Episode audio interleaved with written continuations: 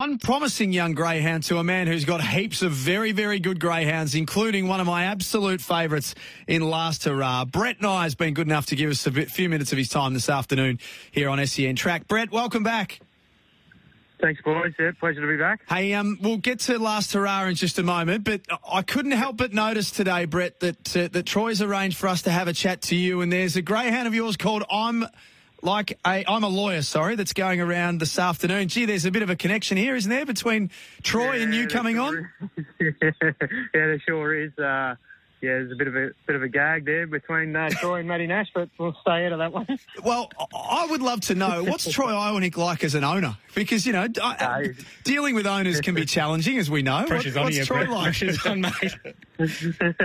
no, no, he's very good. Uh, I actually ring him to let him know what's going on. So it's uh, yeah, no, it's quite easy actually. Good. I think the beauty is having been a trainer, I know what it's like to, to be on the other side. So I leave Brett alone. I don't interfere unless he rings me and asks for something. Uh, I don't sort of get involved.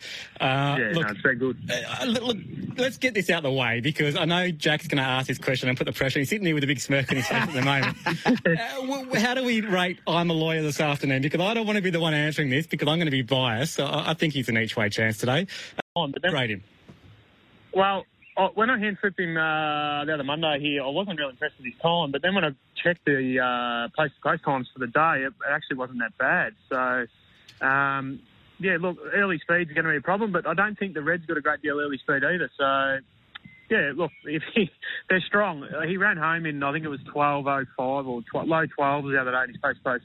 The whole litter's going to, uh, yeah, run ground. And, yeah, look, he's not without a chance, that's for sure, but it all depends what he does at the start, I suppose. I think the uh, the runner that probably leads into this is, is his brother Magnuson, who uh, was a brilliant winner at Sandown on the weekend over the 595 at his debut. Uh, you must have been wrapped with that run.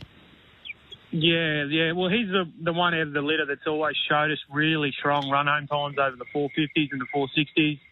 Uh, and I picked those mixed six and seven 595 heats out a long time ago, and I managed to give him three or four box to boxes out of the 595 there, so it all paid dividends on Sunday. I suppose where he was and what he was doing. So uh, it was nice to see him yeah, do what he can do and strut on the big stage, I suppose. Yeah, absolutely. Looking forward to watching him continue on. Uh, look, I'm wrapped. I'm looking very excited for this race this afternoon. Looking forward to watching. Uh, that's enough about that, though. And, and just for the record for listeners, I didn't name the greyhound, so let's not put that on So, so you say, yeah. I didn't. Uh, but look, let's talk about what we got you on to talk about firstly. Uh, last hurrah. Love this greyhound. Yeah. He, he just loves a 600 metre trip. Uh, he returned from injury. You took him to Ballarat, I think it was. You ran a 25.05 or something, which is absolutely flying first run back. And then you stepped him up to the 600 into the Hume Cup heats on, on Saturday. He went awesome. Uh, you must have been wrapped with the way this dog's come back. Yeah, like, yeah. So he had, I think it was nearly seven weeks off, uh, and I give him a, you know, a puppy and then a 390 at Ballarat, and then the option was there to race him the trial at the Meadows. Over, I'll give him a 525 actually, he went 29.90, which I was very happy with on a on a cold Monday uh, in Melbourne here. So. Yeah, and then to see him come out and yeah, do what he done, he's just a super dog, and yeah, he loves those bend starts. He knows that if he jumps out and drives across, he can give him a bit of a clip and jump on the fence. So uh, it's up to him now. He's done everything right so far. You- You'd have to be happy too, uh, Brett. The fact that with the Hume Cup, it's a different scenario, Jack. Uh, obviously, normal race, you'd have about seven days in between, but with the Hume Cup, you end up with 10 days between the heat and the final. So, plenty of time to get this dog recovered from his run the other night. And you'd think he's going to improve form wise after having a second run going into another 600. Is that your train of thought, Brett? Is that what you guys are thinking as well? Yeah, it was. Yeah, yeah, for sure. Like obviously, first 600 in uh, well eight weeks nearly, I think it was. So to do what he done was just to show you that he's the ultimate professional, and um, he's pulled up good, and he's jumping out of his skin. When I went in to get uh, on the lawyer today, he wanted to come with me, but uh, he's got to wait a few more days. So um, yeah, we'll see how we go. Uh, How do you how do you find the box draws uh, fared for you? How, how do you picture the race panning out? Um, well, I'm obviously happy to be yeah box three down on the fence because that was yeah. If you watch his replays, even on Saturday night, he barely left the fence the whole way around. I tell you, he just rails, rails, rails. So um, yeah, look, hopefully he can just yeah jump on the fence and look if another dog runs him down, well he's tried his best. I'm not sure. I haven't really looked into it too much. I've had a bit of a busy week myself, so um, yeah, just trying to take it easy, and yeah, hopefully we get there in the big stage, and he can do what he can do. Now, the thing that we really should touch on here is you were in the Australian Cup with this greyhound earlier in the year, and you'd only been training for six months, and you'd landed in your first Group One race, uh, one of the biggest races in Australia. Uh, less than oh, what, eight, nine months late down the track, you've landed in your second Group One race uh, with potentially the favourite going into it.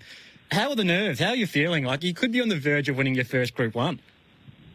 Yeah, I was actually quite nervous Saturday night. I won't lie because yeah, first 600 was he underdone? Have I done Yeah. the right thing? All that sort of stuff plays in your mind. But when he come out like he did, and uh, down the back when they weren't sort of gaining any uh, lengths on him, I thought, oh, he, he might hang on here. And yeah, he just he's a super dog and uh, got a great bond with him. Actually, it's quite funny in the kennels and that. But yeah, it's something I haven't really thought about the race because yeah, just been trying to keep myself busy, and I've been racing a little bit too. So trial and that keeps you busy. But so how we go. Well, look, very exciting. Uh, there's a couple of young trainers that we're going to talk to another young trainer later on as well. A couple of young trainers are looking for their first Group Ones, and uh, look, wish you all the very best. Uh, we don't want to hold you up, and got to get down to. I'm a lawyer and getting, getting prepped soon. So. Priorities, yeah. when, when, when Brett says he's been really busy lately, he's been looking after I'm a lawyer. That's exactly right. Getting it cherry right for I today. Cherry right for today. Hey, Brett, always great to catch up, mate. Thanks for your time this afternoon. No worries. Thanks, guys.